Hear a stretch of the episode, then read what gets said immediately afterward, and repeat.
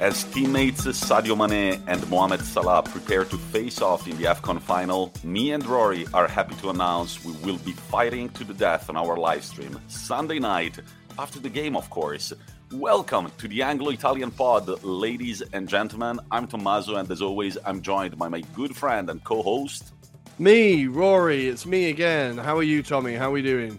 I'm doing great. Shall we shall we unveil the secret? This is the first time in the Anglo-Italian pod history we are recording on a Friday morning. Yeah. So by the time you're hearing our voices, the difference is about uh, four hours. I want to say this is a first in the history of our podcast. How are you feeling? Good morning, bud. Uh, good morning, mate. Um, if if we do sound like we're still waking up, it's because we're still waking up. I've got my green tea, so you might notice my energy levels rising as the record goes along. But it feels good. I was like, I woke up this morning, I was like, ah, I get to record now. Like rather than waking up and being like, I've got to go to a town miles away from Milan to teach. It feels quite. It feels better. It feels better. Yeah, it feels good. I don't know. Last night, of course, uh, last night on Thursday, we could not record because the second of the AFCON semifinals was unfolding. So we had to watch that. We just decided, since we both had a free morning, to record on a Friday we are going, of course, to cover our um, to cover the two semifinals of the AFCON to preview the final, and then we're going to quickly jump on our blimp and go to South America, and North America, to take a look at the World Cup qualifiers, and finally. Ruairi is going to preview the FA Cup weekend in England, and I'm going to be telling you a little bit about Salernitana's incredible transfer window. Will that be enough for Salernitana not to be relegated. And then, of course, the Milan Derby, which I Ooh. can't wait for on Saturday night at the 6 p.m. But first, I just want to say a little something. Uh, my friend Reed from Minneapolis asked me to go on a little rant about the festival of Italian music, also known as Sanremo. Now, Ruairi, were you familiar with this before you came to Italy? Not before I came to Italy, but our listeners may be familiar with it as last year we were talking about how Zlatan uh, had decided to host it, right? So we talked about it briefly last year. I think it's something that's quite cute. It's quite like cheesy and over the top, but it's very Italian and everybody watches it. And I think it's not my kind of thing, but kind of like, kind of like Eurovision. It's not designed for me but I get how people are into it. But also, I watched it last night, and the music in general was pretty terrible. Yeah, that's the thing. A lot of people argue, including Reed's wife, who of course is Italian. They argue that it's a, a, big Italian tradition, but and it brings all of Italy together. But the sound of the music, it's so mainstream. It's like a bunch of pop music. There is no. But it has to be. It's a mainstream show. It's prime time, like on Rai Uno, right? It can't be like alternative trap and like. It can't no, no, no. I, at least no. I, I, I think it would be cuter if it was, you know, regional Italian music and every region kind of brings like their sound to the to the stage. But, I like that but, idea, but I'm going to skip Napoli's uh, entry if that's okay. I'm going to skip the Neapolitan entry. I'm actually I'm actually getting quite into uh, Neapolitan funky music, and uh, oh, Napoli is pretty big with uh, funky music. It all started with the great and the late Pino Daniele put up Bud, who is a symbol to the city of Naples, passed out of uh, passed away, sorry, a few years ago. Um, but the thing that I wanted to say is the way uh, what I can't stand is the way the Italian media talk about Sanremo, right. and who would have ever imagined that this deadly pandemic that we're going through could be stopped only by two things the election of the president of the Italian Republic, which the Italian people have no saying in, and then the Sanremo Festival if you look at the Italian newspapers, there is no other news than Sanremo, the president of the republic, the elections, which is an 85 year old man who already did a mandate. Yeah, it's and the same guy, by the way, guys. It's the same guy. This guy is going to die while serving as the president of the Italian republic just because they couldn't figure out another one to elect. And it feels Sanremo... quite Roman, that though. It feels like, you know, Julius Caesar. It feels quite like traditional, right? And then just the Sanremo, people, it's everywhere. You walk in class, uh, uh, you know, we're teachers, you walk in class, and it's just like, hey teacher did you watch hey prof did you watch sanremo last night? No i couldn't care less. And then you go online with your older students 40 year olds people who work in finance and they're like did you watch sanremo last night? No i could not give a single maybe fuck. you're missing out tommi. Maybe you're missing out. It seems like everybody else is into it yeah, I don't know. And my students are starting to think that I'm a party pooper. I told them that I don't like Christmas. Now that I don't like Sanremo, I don't know what they what they think about me anymore. But yeah, I just wanted to go on this little rant for our friend Reed from Minneapolis. But of course, this is also the penultimate episode of our AFCON coverage. Of course, we are going to live stream the final Senegal Egypt on Sunday night. And then, then Ruairi, uh, I'm telling you this right now. I think that on Monday night, we should give out awards for the AFCON best goalkeeper, best forward, best player overall. What do you think? I like it. I like it. We can do a bit of an admin meeting on air. I was thinking of compiling a kind of best moments of the competition and stuff as well. So there you go, guys. A little peek behind the curtain. This is as organized as we are. But yeah, Monday we can do that. Definitely. I think that's a good idea. I think that's a good idea. Another sneak peek. I think we should give the award to the worst penalty shot during the AFCON. And last night, oh. there were two, at least two contenders, one especially. They were pretty terrible. They were pretty terrible. And Mohamed Salah didn't even get a chance to take his. Um, again, proving my thing about I don't like him waiting for the fifth penalty. Get in there, get it done, get it done early. And also, just before we jump on our blimp to cross the Mediterranean and land in Yaoundé in Cameroon, I just wanted to say that with a strong Inter bias, I am so happy that the final is going to be Sadio Mane against Mohamed Salah yes, let's go. These two guys are going to come back to England with no muscular power on their legs, hopefully. I think, uh, well, we'll get into it again, but Egypt have played a lot of extra time as well. I do feel quite bad for, for their players in general. Last night they looked absolutely dead. But before we get into it, um, I want to very quickly do a little Arsenal bit. Obviously, Aubameyang has left to go to uh, Barcelona, which is fine. I'm quite happy that he's gone. Um, thank you for the memories, Oba great striker for two years, genuinely an outstanding um, goal record 163 appearances. I want to say 92 goals, 23 assists. Unbelievable for two years. Dog shit for the last two. And now, obviously, he's sniping at Arteta and saying he was the problem.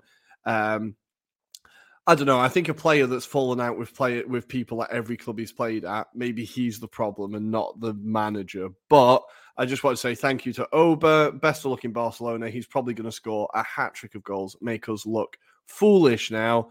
But ultimately, I'm pretty happy that he's gone. We can move on. Gabriel Martinelli up front. Let's go. Let's jump on the blimp, Ruairi. It's time to cover the AFCON semis. Is it inflated? It's ready. Let's go.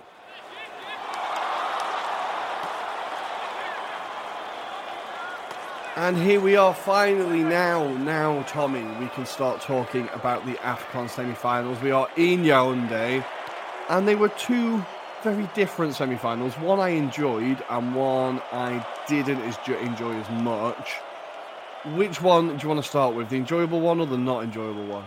Let's start in chronological order with the enjoyable one. The funny thing enjoyable about this, one, good. The funny thing about the semifinal is that I got to watch only the first half, in which there were no goals scored, and then next thing you know, in the second half, they managed to put five, four in the back of the net in 45 minutes. I feel like the overall feeling is that the stronger team won at the mm-hmm. end. What do you think?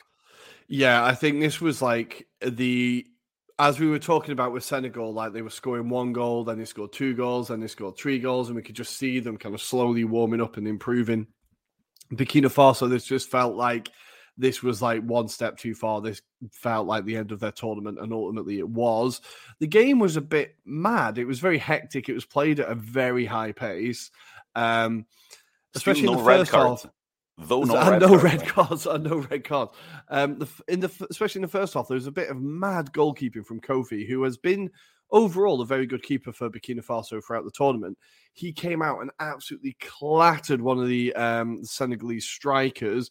Really, really bad goalkeeping. It took a long time to check the player was okay.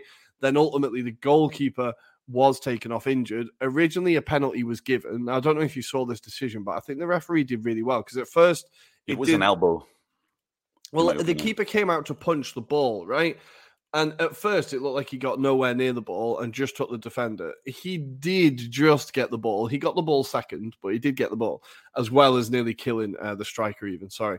Um, but I think the ref did really well to overturn the VAR decision. I think overall, the ref had quite a good game. He was the referee in one of the games that had a mad, mad amount of red cards. Um, the game escapes me now, where he was a bit scattergun with it. You know, the game where there was 16 yellow cards. I think that was yeah. him. Yeah, yeah, yeah. Um, but this game, he was a bit calmer. I think his decisions were a lot better. But ultimately, the penalty was overturned. Koffi was taken off injured, and then, as you said, the second half was where it all kicked off. Um, there, there, was another. I feel like there was another penalty call from Senegal, but the Burkina Faso defender touched it with his elbow, and so also in that case, very good refereeing, in my opinion. No, exactly. Yeah, yeah, yeah. I think it hit the back of his arm, didn't it? And it was like, but his arm was against his body. There was nothing he could do about it. Yeah, it's very good again. And then Senegal, just with a quick one-two, looked like they'd taken the game away from Burkina Faso. Actually, but the first goal, I don't know if you clocked this, the assist was yeah, an overhead from, kick from Koulibaly. Yeah, and the, also the control from uh, the goal scorer Diallo was mm-hmm. very good. I mean, he kind of like stopped the ball midair and then just like slammed it in the net. But yeah, Koulibaly almost scoring a bicycle kick goal. Uh, yeah, the, I think that the game was lost by Burkina Faso's defense because if mm-hmm. you look mm-hmm. at all of the Senegal goals, there is something to be said about the Burkina Faso defenders, especially in the second one. They just gave the ball away. Well, I was looking at the statistics. It was saying that um, they lost, Burkina Faso lost possession in their own half 31 times and in central midfield 44 times. Now, compared to Senegal, they lost it 24 times in their own half and 36 in midfield. But the problem was that Senegal managed to cr- turn these into creating chances. Like Senegal had 18 shots, uh, Burkina Faso only managed to get 10. Um, and I feel like, yeah, Burkina Faso just kept shooting themselves in the foot, kept shooting themselves in the foot. And in that second goal, especially. But the work from Mane is outstanding for him to just keep hassling that defender, keep hassling, keep hassling, keep hassling, knowing that he's going to slip up. Just puts the ball across for the for the player to knock in. It's 2 0. It looks like it's game over. But then Burkina Faso, we have been impressed with them throughout the tournament. And Blati Touré with actually a really nice finish, like from kind of the edge of the area but did, I feel like he touched it with his knee. I feel like the touch came off his knee. I just rewatched oh, really? I thought he just like hit it. Like no, no, no. I, I feel like it was a pretty lucky goal. I mean, he has a beautiful run inside the box, mm-hmm. but then he kind of like just accidentally touches it with his knee. And okay, I'll have to take another look at it. Yeah, yeah. Nothing, nothing to do for Edouard Mendy, who's been a very good goalkeeper throughout mm-hmm. the tournament let's remember this is only the second goal that Senegal have conceded throughout the tournament. And I am especially happy for the swaggest manager in world oh. football, Kalidou Cissé. You caught the drip this time. I saw there was there was something on Twitter going on, right? Yeah, that full white tracksuit with the matching mask. The guy looked and he looked stressed. Like he's been, despite Senegal like we've said, they've been quite slow in the tournament, but they are improving. He's under quite a lot of pressure after they lost the final last time. Um, they there was word that if they didn't reach the final or if they don't win, he could lose his job, and you could see him a little bit. He was like the pressure was getting to him when Senegal did score that first goal. He didn't even really celebrate. He just turned around and kind of looked really relieved. Um, but he looked cool throughout. He did look incredibly cool. Those dreadlocks just look sick as well. I've got a lot of time for that. um, one thing eh, that I want to say is that if Senegal do win the final, Kalidou Cissé is going down in Senegalese history for good. Um, he was in the side in the two, um, Korea 2002 side that mm-hmm. defeated France, uh, the world champions at the time, in the opening game of the tournament. And right now, he could be the leader uh, to take uh, Senegal all the way to their first ever AFCON title, which would be sick. But if we don't have anything else to say about this game, oh, we, we do, we do. Sadio we Mane's do. beautiful goal at the end. Oh yeah, we can't yeah, leave yeah. out. So, so uh, it was two one. The game it looked like Burkina Faso were back in it, and then Senegal beat Burkina, Burkina Faso at their own game, caught them on the break. What we've seen, what we've seen the Burkinabe do so many times, catch teams on the break. Uh, Senegal managed to do it, and the chip from Mane is absolutely delicious. Um, And this is a player, again, that I think is kind of growing into the tournament. And we'll get into it in the final. But between him and Salah across this tournament, I've been much more impressed by Mane. And I think Mane has had much more of an impact than Salah has. So I think that's quite an interesting moment there. So that means Mane scored in the last three games for Senegal, last two games for Senegal, I want to say. So he's really kind of been key for them. Um, and it was just a beautiful, beautiful goal. But it did ultimately mean that the game was over. Burkina Faso are out, but I don't think it will be the last we we will see of them. I think we could see them qualify for a World Cup soon with this um, with this generation of players. I think they really do have a great squad there. Again, only getting better, only getting into their prime. I think we could see them at maybe not Qatar, but where's the one after that? Mexico and Canada? Is it that one? I can't remember. Mexico, United States. Yeah. Like, um, yeah, it's two goals in the last three games for Sane, 3 Mm-hmm. in the tournament overall, and he's going to be facing his Liverpool teammate Mohamed Salah in the final. A much different game, this one. We were kind of chatting last night on WhatsApp as the game was unfolding. It kind of started as a pretty exciting game, and then it just was the players looked pretty dead by the time overtime came around. But let's go step by step. What did you think of the first half? I think the first half was really interesting. Is that the right word? I don't know. It was one way traffic, really. Senegal were absolutely dominating it. Egypt only really had one or. Cameroon, Ruairi. I know. Damn it! I've done it flag. again. Cameroon. I've done it again, listeners. Every time. I told you this is a genuine problem, right? Cameroon absolutely dominated um, the first half. I had quite a few chances. Maybe should have scored one. Egypt really weren't offering much. Um, and it there wasn't really most of the drama was just on the on the sideline with Carlos Queiroz who had who had decided to just lose his mind for 90 minutes and it's something that he's been doing throughout the tournament really he's just like remonstrating on the sideline and kind of making a bit of a scene of himself um and I was thinking about why he might be doing this. And I think that he could be under pressure in his job and he wants to show that he's like, look, look at this is how much I care. This is how much I'm doing. I'm like, and I think it just seems a little bit much. In the second half, he would ultimately be sent off, as would his coach. In what was all pretty embarrassing scenes, he was claiming that a Cameroon player had punched one of the Egyptian players that definitely hadn't happened. Like it was really, really weird. So most of the drama was on the sideline. But in the second half, I feel like it started really well. The second half, it was like two teams trying to play football, both trying to get the win. Then as the game went on, they both kind of went, okay, let's just take penalties. And it got really, really cagey towards the end. What did you think? Yeah, no, I, I agree with you. One of the one thing that you made me notice that I really appreciated, once again with a very strong Inter bias, is the performance by Onana. He didn't start the tournament in great shape. I was a little worried with that first game. Um, that sorry for the noise in the background. It's my Mm. cat. It's going a bit mad. Um, he didn't start the tournament very well, but yesterday he actually had a few good saves and also great distribution with his feet Mhm. Throughout the entire game. Um, it was kind of difficult until the end to know who was going to win this game. And Egypt, towards the very end, they went close a few times. Uh, I really like that play by Salah, who just dribbled past a few defenders on the right wing. And then he Mhm. just looks in the middle. There are 10 Egyptian players in the box. He just like hammers the ball in, and they all manage to miss it to be beyond the line of the ball. And there you really see the despair in the Egyptian bench. But I think that the highlight of the game is the Cameroonian penalties. Um, Well, before we get there, I wanted Yeah. to focus on two players. So there was two players that kind of had an almost a war of words before the game. So Aboubakar was asked about Salah, and he said, "Salah doesn't really impress me. I'm an honest guy. If he'd impress me, I'd tell you, but I don't think he impresses me." Now, it was quite interesting. A lot of people were like, "Oh, what is Salah going to do?"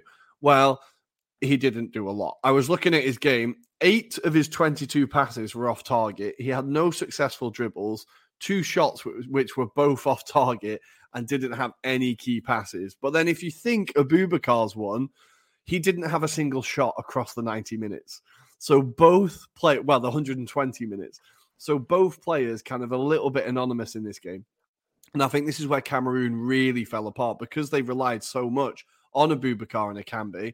Both of them were, as I said, pretty anonymous. Ekambi had two shots on target, I think, and they were his only two shots. Um, that's where the game was lost for Cameroon. And then for Egypt, Salah again, I just don't think he's really the semi final. He was key, like he set up the goal in extra time. But I feel like this is another game where he kind of disappeared a little bit, or he wasn't able to influence it as much as he should have done. Um, and then he didn't even take one of the penalties. So we finally get to penalties, Tommi, and tell us about what were your first impressions of the takers, how they did it, what happened. Well, the first penalty was uh, scored by Aboubakar, who finally got a saying in the battle with Salah. Um, and as you said, however, Salah didn't take his, so we'll never know who is the mm-hmm. coolest one of the two. Then uh, a beautiful penalty. Egypt, you said it uh, while we were chatting on WhatsApp. You were like, if it goes to penalties, Egypt are going to win because mm-hmm. the last time around they looked uh, perfect on it. First penalty scored by Zizo, and then Moukoudi uh, for Cameroon. Just a very weak penalty oh, to the right awful. of the goalkeeper, who just has to barely dive and save it. But the second one, um, the second one from uh, Cameroon was absolutely awful. Um, the one to the right of the goalkeeper, I've off the top of my head, I've rarely seen a penalty go that far out to the side of the goal. What do you think? It was a terrible one. It was the third one, right? Clinton and uh, Gia. Th- yeah, yeah, yeah. Yeah, the third one. N'Jie, yeah, yeah. But the, Tommi, there's one reason why he did this. Guess which club, we, who are famous for bottling big occasions, he used to play for? Is it Tottenham Hotspur? it is Tottenham. He's an ex-Tottenham player. Why would you send a Tottenham player to take up a crucial penalty? Cameroon, you need to learn this lesson. That is why you've lost the game. Also, I think it's like for a player who he came on, I think, late on in the game, almost exclusively to take a penalty, or he came on in extra time. A two step shuffle kind of stutter penalty is quite a ballsy move. Um, and it really, really did not pay off. But for the Egypt keeper, now this guy, so the Egyptians have been really unlucky with their keepers. They lost their first choice. Then during this game, they nearly lost their second choice. So they were almost down to their third choice. But their second choice keeper has now he saved two penalties and made a few saves across the game that have been absolutely crucial to them. This guy has like stepped up since he came into the tournament. Granted, one of the saves, the first one, really wasn't that difficult. I almost dare say that I could have saved that penalty. Um, it was so close to the penalty to the keeper on the right. If you pick the right side, you save that penalty, right? It was yeah. so bad. Um, but the keeper did really, really well. And yeah, I'm glad I was right. Egypt, those those five penalties against Ivory Coast were all so inch perfect. I was like, if they if they go to penalties, they're not going to lose to anyone on penalties. They were flawless. And the uh, video clip I just saw it this morning on Instagram emerged. I want to say because it's uh, the Sadio Mane new at the very beginning. So I want to say that this was a clip shot at the beginning of the tournament in which um, uh, Sadio Mane says, uh, "I've got two two great teammates and two good friends uh, in this competition, Naby Keita and Mohamed Salah. Uh, I can't play both in the final, but I want to say that I'm going to see Mohamed in the final, and Senegal are going to win one 0 So he predicted it. We'll see if he actually is better at predicting scores than the Anglo Italian pod. But hats off to Ruairi, who didn't guess the exact Thank results, but you. did say that the final would be Senegal against Egypt. And I did go very near the correct result for uh, Senegal Burkina Faso. I said the 3 2, and in the end, it close. 3 1. Yeah. Got close. Well, I, the reason is I feel like Egypt, they're kind of like Real Madrid in the Champions League, right? No matter how bad Real Madrid are, or what state they're in or who their manager is, you always think in the back of your head they could still win the Champions League. They could still win it. You would never write them off.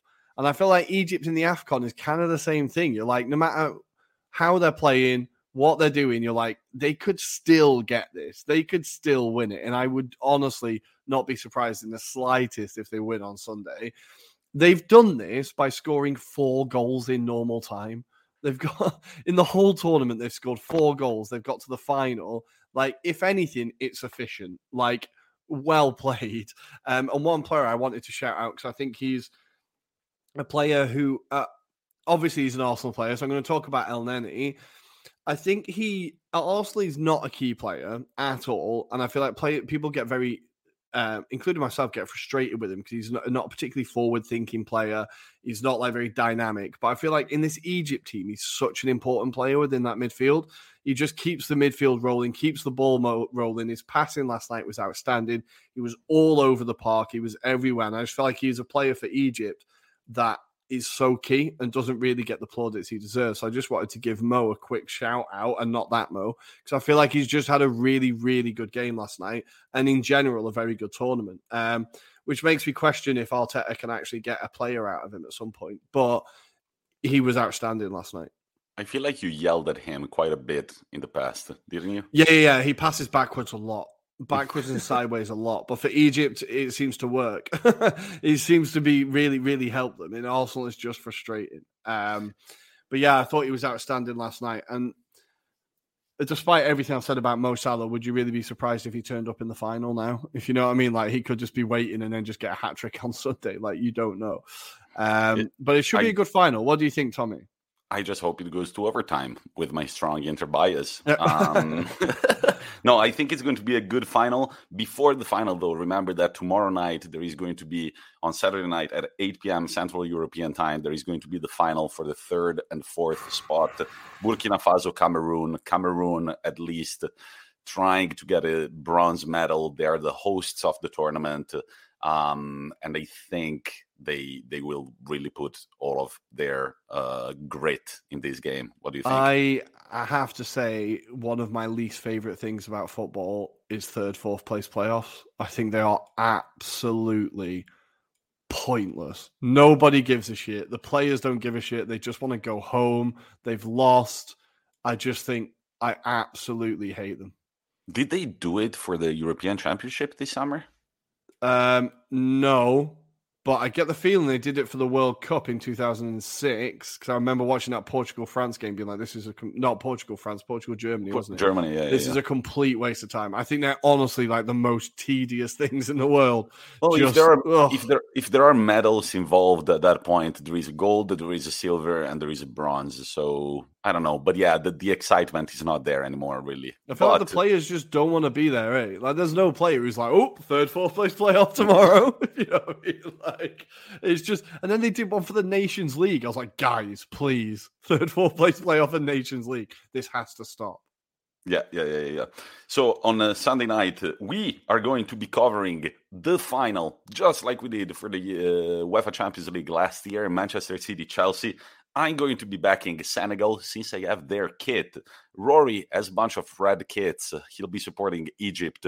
You will have to just like create an Egyptian logo and just stick it over it. Yeah, I was going to say, one. don't worry, I'm I'm not going to go all Newcastle United and turn up with like a tea towel on my head. I will figure out something a bit more tasteful on how to support Egypt.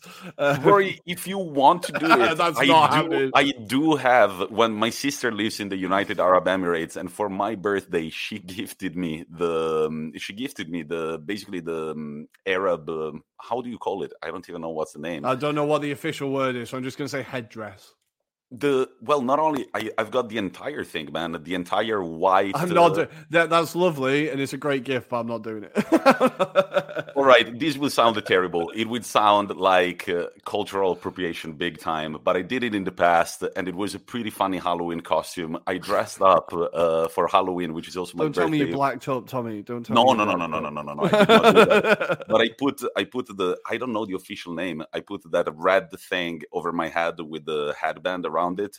Okay. Then I was all I was all dressed in white, and I had an Inter scarf, and I pretended to be an Arab who had just purchased the Inter. Jesus.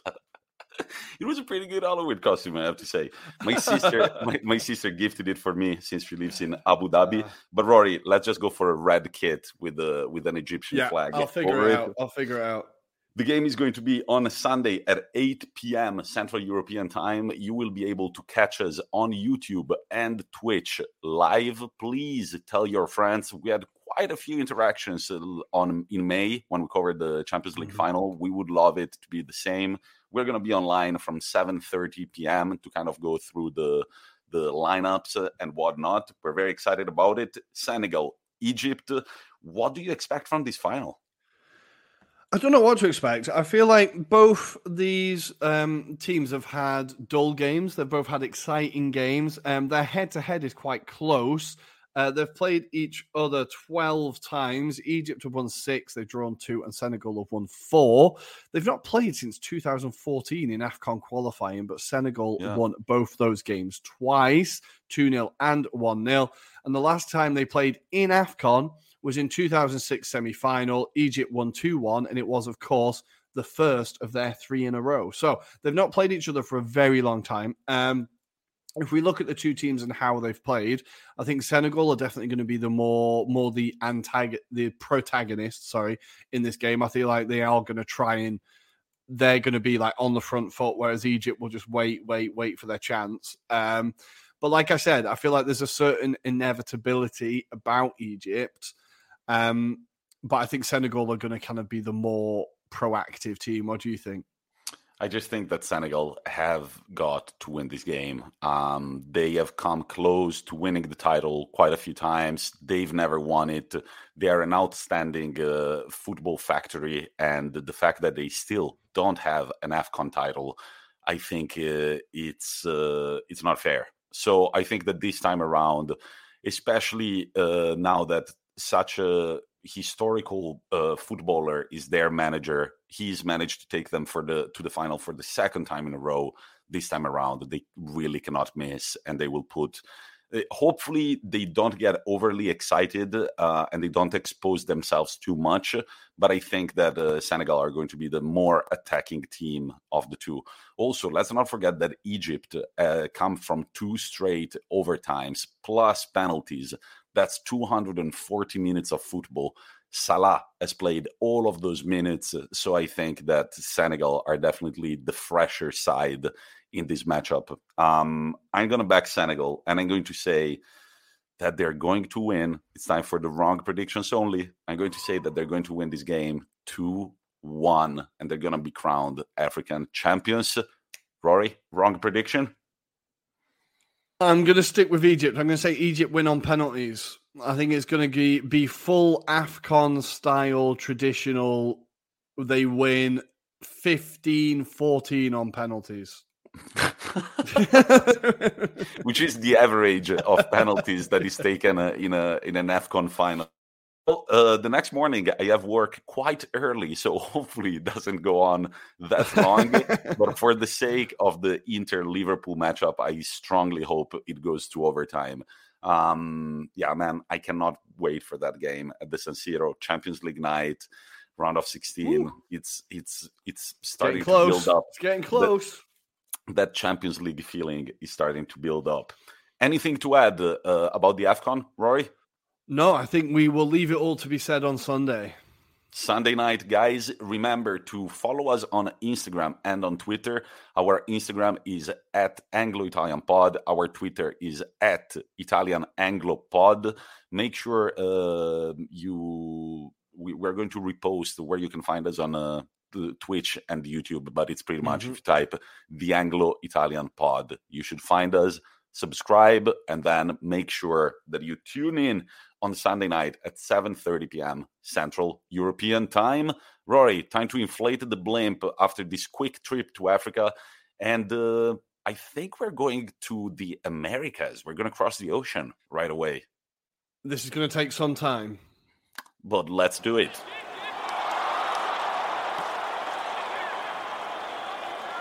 And all of a sudden it got chilly. We're getting off the blimp and we are in North America. United States, you say? Wrong. We are north of the United States, specifically in Canada. Ruairi, I know you're very excited about this. What's going on for the Maple Leaves? There is a power shift in North America currently and happening. We love it. We love it. We I love it regular listeners will know that I do have quite a lot of Schadenfreude when it comes towards our American cousins, and for there Ooh. to be another team that is kind of stealing their limelight and making them look quite foolish, I am enjoying it. So this started, of course, in the game was in Hamilton in in Canada, right? It looked bloody freezing. Um, I had a lot of time for the goalkeeper, the can- Canadian goalkeeper playing in joggers, um, looking like he just got out of bed. A lot of time for that. But this was the game where Canada beat the USA 2 0. And really, I thought the, the the differences in quality were like blinding. It was insane. So Canada are this really well coached team that make it very difficult for you to play, very difficult for you to break them down. But on the break, they are really, really dangerous. Both their goals came from the break. Um, Cyle Larin, he's now Canada's all time top goal scorer, got his 23rd goal for the country at the time to put the USA 1 0 up. But from that goal, I need to talk quickly about the goalkeeper for America. Now, obviously, the conditions weren't fantastic. But this uh, this keeper, sorry, Matt Ruairi, Turner. Sorry, Ruairi, the language, the goalkeeper for the United States, America. Oh, sorry. Yeah, I'm going to upset everyone else, right? Big, big continent. For the United States, thank you, Tommi. Uh, for the United States, he's obviously signed for Arsenal this week, right? So I was like, okay, let's see what this guy's about. And the first thing I see from him is he takes a goal kick, kicks it straight to the Canadian midfielder for him to play in Cyle Larin, who puts the ball straight past him. I was like, okay, so that's who we've signed. Okay, interesting, uh, interesting recruitment there. Um, now, obviously, I think the wind did have a little bit to do with it, but it was still pretty terrible goalkeeping. But nevertheless, Canada were 1 0 up. And the rest of the game, it felt like America really, USA, I'm going to have to correct myself every single time.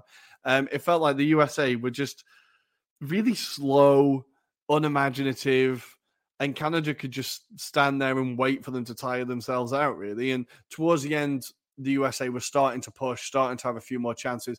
But then, of course, Canada catch them on the break. A fantastic break from, I want to get the defender's name right. It's U. I, I don't know what you're talking about. Adekugbe? No, no, no. Adekugbe? Is it him? Adekugbe. There we go. Adekugbe. I apologize. Um, it was a, a great little bit of dribbling to get past the midfielder. 95th minute, puts it into the net, and the crowd go wild. Now, the most irritating thing, I thought there was nothing more irritating than a commentator from the United States, but the commentator from Canada was incredibly irritating. It's like he was trying to do uh, an impersonation of a Mexican commentator, but in English. Um, and it was it, honestly the highlights were like 20 minutes long, and I was really sick of him by the end of it. I was like, this guy just screaming Canada for a minute is quite annoying. like, did he it say- doesn't quite say- have the same charm as like. Did he say Spanish. thank you and sorry at the end of every Canada? thank you. Sorry. Canada. Thank you. Sorry. Sorry, United States. 2 0. We apologize. Sorry. But the best commentator for this game was not even in Canada. I want to say he was in Germany. Did you see Mm-hmm. Alphonso Davies absolutely fucking losing it? That was incredible. One of the most loved men in today's football, Alphonso Davies, live streaming from his apartment in uh, Munich, I want to say. Going th- absolutely well, this is the best thing. Canada beat the US whilst their best player was live streaming it. Their best player wasn't even playing, and they beat them 2 0. It was incredible. And I feel like I've got a pretty um, hot take for you here, Tommi. I'm going to say Canada are obviously going to qualify for the World Cup. They've done it, Mhm. right? Mhm. I'm going to say that they get out of their group in the World Cup. I'm going to say they get into the knock, knockout rounds of the World Cup in Qatar. I think wanna they're say- going to, depending on the group, obviously, but I think they will qualify for the knockout rounds. I think they're going to surprise a lot of people when they get to Qatar. I think that if the United States, uh, they are pretty much done with the qualification rounds. They have, well, they've got to play Mexico, Panama, and Costa Rica. So they need a few more points uh, to qualify. But I want to say that both Canada and the United States are going to have a good World Cup in Qatar. Um, but yeah, I feel Canada. like I feel like team. the US are in quite a bad way. I feel like they're not getting. I was looking at the top scorers across the Concacaf qualifying, right? Um, so four of the top five goal scorers in the qualifying are Canadian, right? So you got Larin on twelve, Jonathan David on nine, Cavallini on five, and Davies on five, right? The highest for the US is Ricardo Pepi on three, and the next is Antonee Robinson on two, who's a left back. It's like they're not getting the most out of that front line. Like Pulisic, we can talk about how he's not enjoying his football in the Premier League. He's not starting. Tuchel doesn't really seem to like him.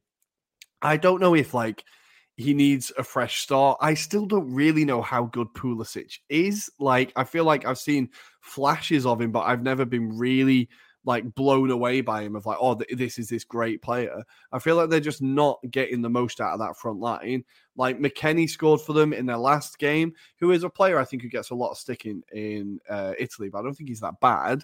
But no, I feel like they're just I, I like, they're not like getting the most out of the talent they've got. And I know that the coach Greg Berhalter, I want to say, is getting you know he's under quite a bit of pressure now because I worry about what shape they'll be in when they get to the World Cup. I think they could have a disappointing World Cup if they stay playing this way. We shall see. But another thing that we need to talk about in North America is the game that the United States played against Honduras and won 3 0 in St. Paul, Minnesota, a place that I know quite well. And one characteristic about this place it get is that it gets fucking unbelievably cold in the winter. Now, I just checked it online. The average temperature in Honduras is 23 degrees throughout the year. We're talking Celsius, guys, not yeah. fucking. And it doesn't change. Yes, we're doing the normal temperatures, not we're Calvin. Doing the, yeah, we're doing the temp- yeah, we're doing the temperature where at zero degrees water freezes, and at 100 degrees water boils. You know, fucking simple. But the average temperature in Honduras is 23 degrees, and in Saint Paul they were playing with below 20 degrees Celsius. And the perceived temperature was even lower than that. Two Honduran, uh, Honduran players were subbed off after the first half with symptoms of hypothermia. And I don't know. It's not like the United States is only Minnesota. They could have played in fucking Arizona or in Florida mm-hmm. or in California and they would have made it i don't know more i don't know more, more impartial but playing with below 20 degrees i want to say i was watching highlights and i feel like the american goalkeeper had that sort of um, quarterback pocket mm-hmm. uh, you know yeah yeah about? yeah it's like Honduras, I want to say it's not the, the, the, the, most equipped the football federation in the world. And how do you get a hold of these things? Everybody was playing with the the goalkeeper was playing the sorry the referee was ref was working with a with a face mask on. Christ. And uh, yeah, the at a point the um, the Honduras goalkeeper got shot the ball on his face and just oh my god. At below 20 degrees oh how heavy that ball must feel it's like a cannonball. That's gonna be horrific. But you know i can still hear my pe teacher from high school going it's not cold. If you run enough you'll be warm. I can still hear it even though it's minus 20 just run more guys. You'll be fine. No it doesn't work like that. It doesn't work like that especially for a goalkeeper. Imagine all oh the times God. that you're just waiting there for the ball to come your way and you're i don't know what are you doing? Jumping jacks the whole time to warm yourself up um, I think that was a little bit unfair, but this leaves Canada first in the standings at 25 points, United States second at 21, Mexico third on even points with the United States at 21, and then we've got Panama at 17 and Costa Rica at 16. Nothing to do, unfortunately, for El Salvador, Jamaica, and Honduras. Well, the, the, the promising thing for Panama is obviously they're only four points behind. I think they play both the USA and Mexico, so they can. There, there, there's still the opportunity there for there to be a, a, a kind of switch around. Uh, no, they play they play Canada and they play America, Honduras, so, United yeah. States, uh, and Canada. Yeah. Yeah, yeah, so there's still a chance for them to turn it around, but it does look like those top three will qualify. Now it's just for Canada, really. If they can qualify unbeaten, that is amazing. That would be an amazing achievement. The Canada have still got to play the Canada. Uh, Canada have still got to play Costa Rica, Jamaica at home, and Panama away. So they could could be able to do it. Looking in great shape for Qatar. I just think this story of like the emergence of Canadian football is amazing. Like their their league kind of was made professional last year and it was like a new Canadian league created. I feel like we're seeing a new nation appear on the on the football map and I'm all here for it. Let's move with our blimp. Not sure what our blimp sounds like, but let's go to South America and talking about incredible conditions where to play football. We are going to Bolivia, to their capital. Oh La Paz um, at 3,640 meters. That's the equivalent of the third highest mountain in Europe, uh, which is the Großglockner in the Alps in Austria at 3,798. Now, imagine playing football at that altitude. There is a standout name in the game that Bolivia played against Chile, and it's one of the pod's favorites. It's Alexis Sanchez. Oh. Ladies and gentlemen, the Chilean top goal scorer scored a brace in one of the most difficult stadiums to play in in the world. And in the last 20 days, Alexis Sanchez scored the winning goal for Inter Milan against Juve. He scored and assisted in the remontada that Inter had against Empoli in the Coppa Italia. And then he scored two goals, one of which a beautiful rocket from a free kick against mm-hmm. Bolivia to give Chile some lifeline in the South American qualifiers, which I think is one of the most unfair things in football because it's just a lot of very good teams. So yeah. Brazil and Argentina are the only undefeated teams. Um, 12 wins and three draws for Brazil, 10 wins and five draws for Argentina. Uh, Argentina won their last game against Colombia with a goal for from Lautaro Martinez. So the oh. inter internationals looking very good during this break. Ecuador are third at 25 points. Uruguay are fourth at 22. And then it's Peru, fifth on 21. Chile, uh, sixth on 19. And then Colombia at 17. Bolivia at 15 it's going to be a bit of a dogfight. And the unfortunate thing for Chile is that their next two games during the March international break are going to be against Brazil and Uruguay.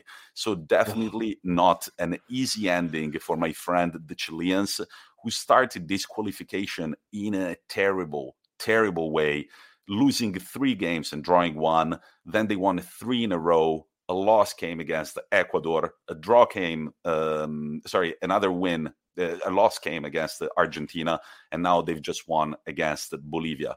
Is it too late for the Chileans to qualify? You guys know, if you're customary listeners of the podcast, that I have a soft spot for this country that hosted me for approximately two months when I was going solo across South America, and I strongly hope that they can qualify. But it's going to be a dogfight between Uruguay, Peru, Chile, and Colombia. Is it only me, Ruairi, or there is a certain charm about Chile? I, I love Chile ever since Alexis Sanchez, really. I feel like that team in 2000 and uh, 2010 World Cup or 2014, the one in Brazil, right? 2014, they were amazing. Um, that team that they came. Now, who was it? They hit the crossbar against Brazil in the extra time. I want to say they came so close to knocking them out. Was um, it Vargas? Yeah, maybe it was Vargas or was it Santa Cruz? No, wait, Santa Cruz was Paraguayan, right? Yeah, maybe it was Vargas. But I feel like that 2014 team were amazing. Ever since Chile I've had a really, really good generation, like Vidal, Sanchez, etc. I think, like you said, the Com the CONMEBOL qualifying is like crazy competitive, and it's only like there's always going to be a big team that misses out. Like there's only 10 teams in it, right? there's always going to be a big team that misses out.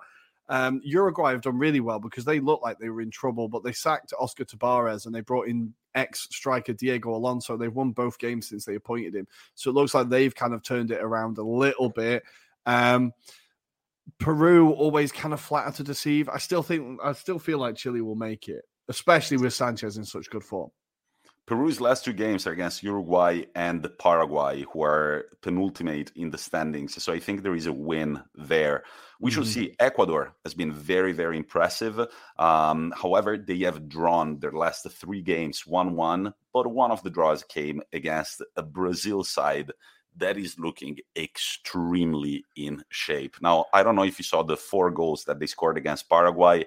Again, mm-hmm. not the best of oppositions. They came from Raphinha, Coutinho, Antony, and Rodrygo, but all of them were absolute jewels, as we would yeah, say in Italian. They are looking genuinely scary, and their their defense they've only conceded five goals in fifteen games, scoring thirty two. Like this is a team that is looking in shape, and I think for once it feels like a while since Brazil have gone into a World Cup as like genuine contenders and not kind of outsiders. If you know what I mean, I feel like the last World Cup people thought, oh, Brazil could win it because it's Brazil, but nobody really expected them to win it. I feel like in Qatar, you could be like, okay, Brazil genuinely could actually be the favourites this time. We shall see, but it's time to take the blimp reinflated and cross the ocean again. Let's go to jolly good England. Once again, we've been in Africa, Canada, United States, South America. The temperature keeps changing. I'm tired, guys. I'm tired. Let's go. Let's go to rainy England, where we're lining up for one game in the Premier League, but especially for quite an exciting FA Cup weekend. Never forget the oldest football competition in the world. Now, last year I kept forgetting the FA Cup because Arsenal got knocked out of it really early, I think. So I was like, oh, sod it. This year I'm actually going to cover the FA Cup. And this weekend we do have some pretty big games. Um, it all kicks off tonight. Yes, tonight, listeners. Not tonight as you know it, tonight as we all know it. We have Middlesbrough taking on Manchester United in what I, what I think could be one of the like biggest banana skins of the round. Um, this kicks off at nine o'clock Central European time. It's at Old Trafford. Middlesbrough are kind of they're really chasing for the playoffs in the championship. Now headed by ex Sheffield United manager Chris Wilder. He's transformed them. They're looking a lot more kind of um, just a lot better, really. They've got uh, Balogun on loan from Arsenal, so hoping he can score against United. But I think this could be one of the games to really keep an eye on again tonight at nine o'clock. Then tomorrow, kind of the the FA Cup pissed round of the game of the round. We have Kidderminster Harriers hosting West Ham. That kicks off at half past one. Kidderminster, of course, knocked out Reading 2 1 in the last round. West Ham will be desperate to not be one of the um, stories of the round. Kidderminster all the way down in the Vanarama North. So that is four divisions below the Premier League fingers crossed for an upset. Sorry, Tom. And um, the other games of the round, we have Chelsea t- hosting Plymouth, uh, League One Plymouth.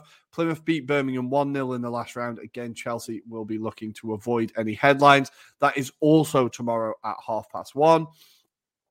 Then a game that I think isn't really going to get much attention, but I think it should. This is on Sunday at five o'clock. We have a bit of a Midlands derby. Nottingham Forest taking on Leicester City. These are two teams that really do not like each other. They've not played each other for quite a while, with Forest not being in the Premier League since I was a small child, and Leicester being in the Premier League for quite a long time. I felt this could be a really, really proper FA Cup tie, full blooded tackles, drama, goals. Nottingham Forest, of course, knocked out Arsenal in the last round, so they could be looking for their second scalp of the tournament. Um, so those are the games that I think are worth keeping an eye out on this weekend. But it is all FA Cup this weekend, and in the Premier League there is one game. It is Burnley taking on Watford in a relegation point six pointer we kind of reviewed already, uh, previewed, sorry, Serie A weekend uh, on Monday night, but I'm going to go through the games again, and then I'm going to focus on the standout one, which is the Milan Derby. It all kicks off at 3 p.m tomorrow on Saturday with Roma taking on Genoa. And I said it, and I will say it again. I think that Roma are going to have a very good second half of the season. With uh, I think Maitland Niles is also a oh. great loan move. Mate, he's so good. People are going to discover how good he is. I'm gutted he's not still at Arsenal. Honestly. Roma taking on Genoa, uh, Inter, AC Milan at 6 p.m. and then at 8:45 Fiorentina, Lazio, who could also be an interesting game. New look Fiorentina without Vlahovic. Oh my God, I saw a clip. Uh, uh, our friend Leroy sent me a clip of Vlahovic listing his favorite artists, and it's the cheapest Italian trap music oh, you really? could ever find and he's got a voice like this. I don't know. It's a kind of a funny guy. um, then on a Sunday, he sounds like Gerrard a little bit. Okay. I will, never, uh-huh. I will never forget the first time that I heard Gerrard speak on a microphone. And I was just like, wait, he's got that voice for real? Like one of the deadliest outside of the box shooters of all time. Kind of speaks with a pitch like this. that was quite a high funny. pitched Scouse voice. Yeah, Yeah. yeah. Then on Sunday we've got Atalanta Cagliari at 12:30 p.m. Atalanta have got a lot of players out injured. We shall see what they're able to do against one of the worst teams in Serie A this season. Bologna Empoli at 3 p.m. together with Sampdoria Sassuolo and Venezia Napoli. 6 p.m. on Sunday Udinese Torino and at 8:45 Juventus take on Hellas Verona and it all wraps up on Sun- on Monday night with Salernitana taking on Spezia. Now, the big game, of course, is the Milan Derby. Inter Milan currently leading Serie A with 53 points. Napoli and AC Milan are trailing at 49, but the Nerazzurri have got one game in hand. Now, if Inter were to win this game, it would possibly be the end of the league. Touch wood. Tommi. Touch all the wood you can find. You can hear it. There you go. Yeah, uh, I'm touching all the wood I can find. Ruairi, how many wins for Inter Milan over the last 10 Serie A derbies? Now, I think I know the number for Milan, so I'm going to try and guess the number for Inter. Oh, I don't know. 11? No, over the 10, over the past 10. Oh, over the past 10. Sorry, right. Over the past 10. Oh, I think I can do my maths. Six. Very good. Six wins for Inter Milan, one for AC Milan, and the three draws, one of which was the last game that they played. Lautaro Martinez missing the penalty to give Inter Milan the three points. So, yeah, if we look at the history at the head to head, Inter Milan uh, are the strongest team over the past few years. And I feel like uh, they've kind of shown that they still are. Let's not forget that in the last uh, three Serie A games, AC Milan won one against uh, Venezia, lost against the Spezia in quite a clownish fashion, and the drew against the Juventus nil nil in one of the most boring AC Mhm. Milan Juventus games in history. Now, uh, Inter Milan, of course, cannot rely on uh, the new purchase Gosens since he's out injured. Uh, I'm going to take a look at what other players will not be available.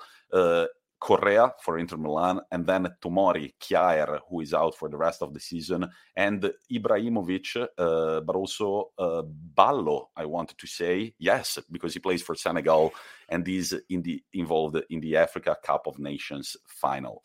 Now, I said it before, I'll say it again. I think that if Inter Milan get uh, four points between the game against AC Milan and Napoli, the league might as well be over. I have strong feelings about this game. We've already said how much Inter have been impressive despite the departure of Antonio Conte, Achraf Hakimi, um, Romelu Lukaku, and let's not forget Christian Eriksen. Good luck Mhm. at Brentford. Um, but yeah, I'm feeling very confident about this game, but it's going to be a hard fought one. Make sure you don't miss it at 6 p.m. tomorrow, Saturday. Of course, I'm talking Central European time. And then, before we say goodbye to you listeners, I just wanted to cover a little bit what has happened at the Salernitana over the um, over the transfer window because uh, they've appointed uh, Walter Sabatini as Mhm. their sporting director, definitely one of the best sporting directors in the game. He said, I have never been relegated ever in my career, and I'm here to make sure that doesn't happen this time around with Salernitana. Salernitana, if we look at their new lineup, there are as many as uh, little music playing in the background, chicky, chicky, chicky, chicky, chicky, chicky, chicky. There are as many as three, six, eight new players in their starting lineup. So Sepe in goal, you might remember him from Lazio. Fazio in defense, you will remember him from uh, uh, Roma. Then we've got Dragusin on the right wing, and then at the at midfield, Mazzocchi, Bohinen, Ederson, and up front, Verdi and Mousset. But let's not forget that there are also Ribery and Djuric ready to come on from the bench. And they signed Diego Perotti, right? and they signed Diego Perotti. I was gonna get there. What do you think Sorry, about yeah, Diego yeah. Perotti without considering his awful uh, neck tattoo? Yeah, the the possibly the worst football tattoo, I'm going to say. But if there are any um, Premier League fans from the 90s and they thought, did I just hear the surname Bohinen? Yes, it is the son of ex Nottingham Forest legend Lars Bohinen. Um, he's now signed for Senegal. So uh, for Senegal, my God, I can't get them out of my head for Salernitana. Um, so any '90s football fans of the Premier League, check out Lars Bohinen's son. And uh, it, however, there is no time to lose for Salernitana because if they want to survive in Serie A after all the shambles that they've been through on and off the pitch, we already talked about their ownership problems.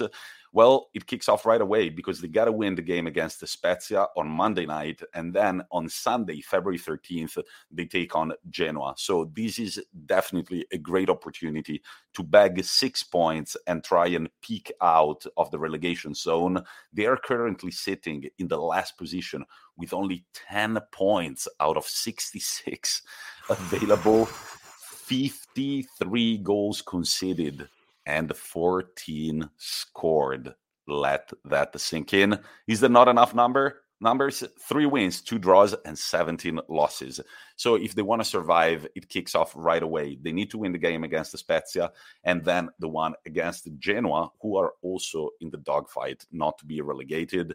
But in case I haven't said it before, I will say it now. I feel like Genoa, for their own sake, they deserve to be relegated. Mm-hmm. Just like go to Serie B for one year, start off fresh, come back with a more solid team, and then have your saying in Serie A and that's I feel like the it. same count. I feel like the same counts for Cagliari, but I'm gonna say, I'm gonna say Salernitana stay up. I'm gonna say they make some massive, great escape, and they stay up on the last day by like not goal difference by what? There's no way they're changing that goal difference, but they'll stay up by like one point. You've got you've got your uh, Salernitana kit, right?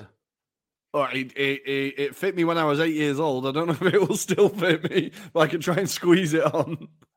Ruairi, anything more to add before we send off our listeners with our customary quote? No, I think that's it. I think that's it. Just join us on Sunday for the AFCON final. I'm kind of sad that the AFCON's coming to an end. I've really, really enjoyed the coverage. I've genuinely enjoyed it. Um, I think we're going to try and do it for the next AFCON. I want it to become a regular thing. I really, really enjoyed it. It should be a great final. Join us on Sunday. We promise not to be too inebriated, just a little bit. Yeah, just a little bit. I was thinking if there is any African drink, any African, I don't know. I was thinking if we're going to have to research any any suggestions, guys. Just hit us up on Twitter. I don't know any African cocktails or what they um what their yeah. what traditional drinks are? I've no idea. I've yeah, no idea. D- definitely. You can hear no... my ignorance. You can hear yeah. me trying to hide my ignorance. But one thing we know is that definitely there are no Egyptian cocktails or no, Senegalese cocktails because I uh, also Senegal. I think the vast majority of the country is Muslim, so probably no alcoholic Water drinks. Water no, is. Uh, I don't know. Eh, eh, eh, I don't know. I don't know about that one. But ladies and gentlemen, we are going to send you off this time around with our customary quote and this time it comes from the great Adriano. He was live on Bobo TV. Uh, man, Bobo TV, by the way, we should learn great. a thing or two from them and how they market themselves on Twitch because they.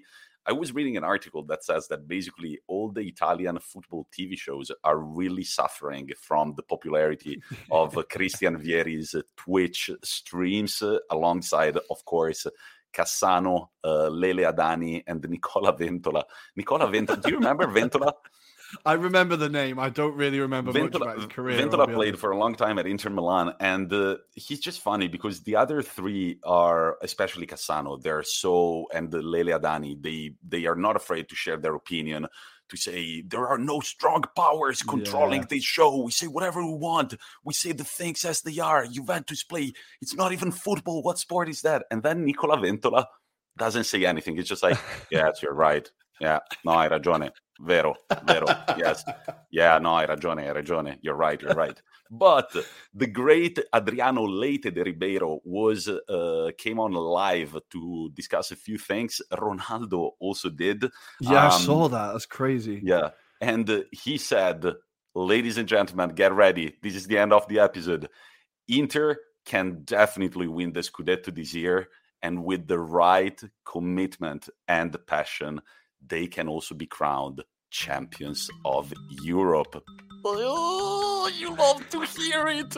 Talk to you on Sunday night. We're going to be live on YouTube and Twitch. Thank you for listening, guys, and have a great weekend full of football.